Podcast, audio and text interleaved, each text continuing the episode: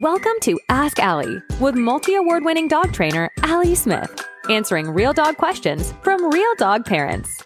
Stewie McD, and I love this question because this came. This is actually something that I actually really recently wrote about, so it came at like a perfect time for me. So thank you very much. Asked, is clicker training really necessary, or is a yes, aka a marker word, just as good? There's some rather old research that suggests that clicker training is up to 60% more effective than a marker word. However, it has since been debunked. Okay, that has been proven to be false. They are absolutely equally effective so long as the timing is correct.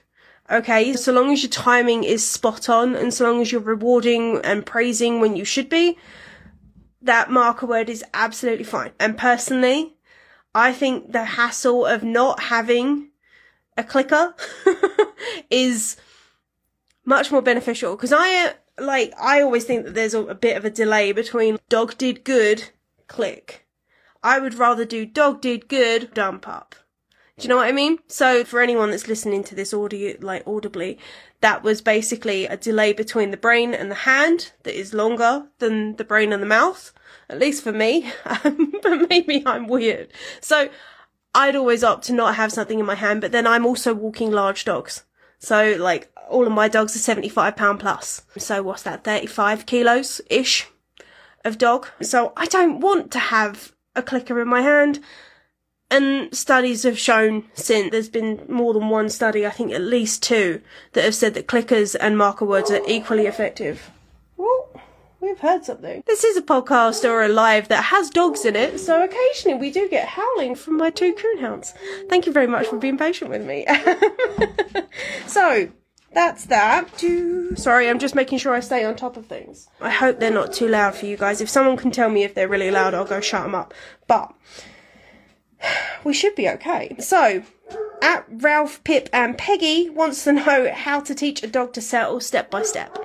It's a really nice thing to do. We have to teach our dogs to settle because otherwise we get things like this. Howling dogs in the background when they get overexcited about stuff.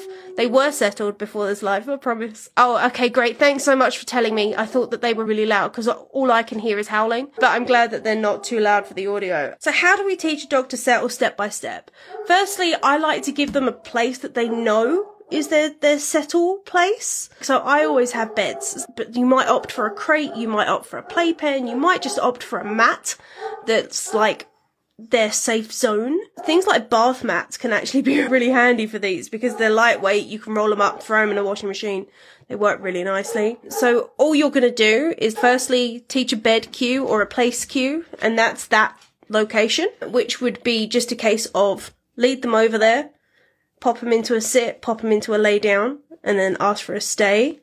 And you're just slowly going to then associate that cue with, or that combination of cues with one word. I personally use bed, you might use crate, you might use place. Pick whatever you want, the word itself doesn't matter. So start there, and then every time you see them go there, they get a reward. Okay? Because we want to encourage them to be there and then particularly be and oh sorry i should also say when you mark and praise that i want you to use a calm tone we don't want the vibrant buoyant excited tones of the recall. We want the gentle storytelling bedtime sleepy tones. Okay we want well done pup. Good boy good girl. As opposed to yeah come on, puppy. Follow. We want the nice, calm tones because we don't want to suddenly excite them and then break the exact behavior that we were trying to encourage them to. What I would love you to do then is watch their body language because the body language of a dog that is settled is different to the body language of a dog that's coiled and ready to spring. Okay, so the coiled and ready to spring, all their legs are going to be under them. They're going to have, they're going to be like in a neat, that collie position that's like quite famous for collie dogs staring down, what they call sheep. Ta-da! There we go. Light bulb moment. So the collie staring down the sheep where curled up and they're ready to go, like just as soon as somebody gives the cue, right? That position, it works to start with, but what you want is that hip cocked to the side. So when they lean the hip back into and put all their weight on one side, that's showing you that your dog is actually switching off, that they're actually coming down. If your dog is struggling to make this transition, you can then take advantage of some natural relaxing things for dogs, such as licking, chewing, and you can even do music. You can even start like with a RelaxoPet or even like the YouTube channel that I'm now missing. But there's a whole YouTube, it's, it's like music for dogs or something in that genre, but I'll link it in my stories after this because it's really wonderful. And I use it around fireworks night and things like that. So, that should really work. And if you're struggling with like sleep or sleep deprivation and your dog's like far too over exuberant and they can't control their emotions because they're not getting enough sleep and they're not getting enough sleep because they can't settle, stuff like a playpen can be really powerful because you essentially just say, nope, this is your area. This is all you're allowed to do. Just disables that. And then routine. And you want to set up as many opportunities for sleep as physically possible.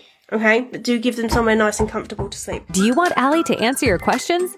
Email woof at rebarkable.com and make sure to subscribe.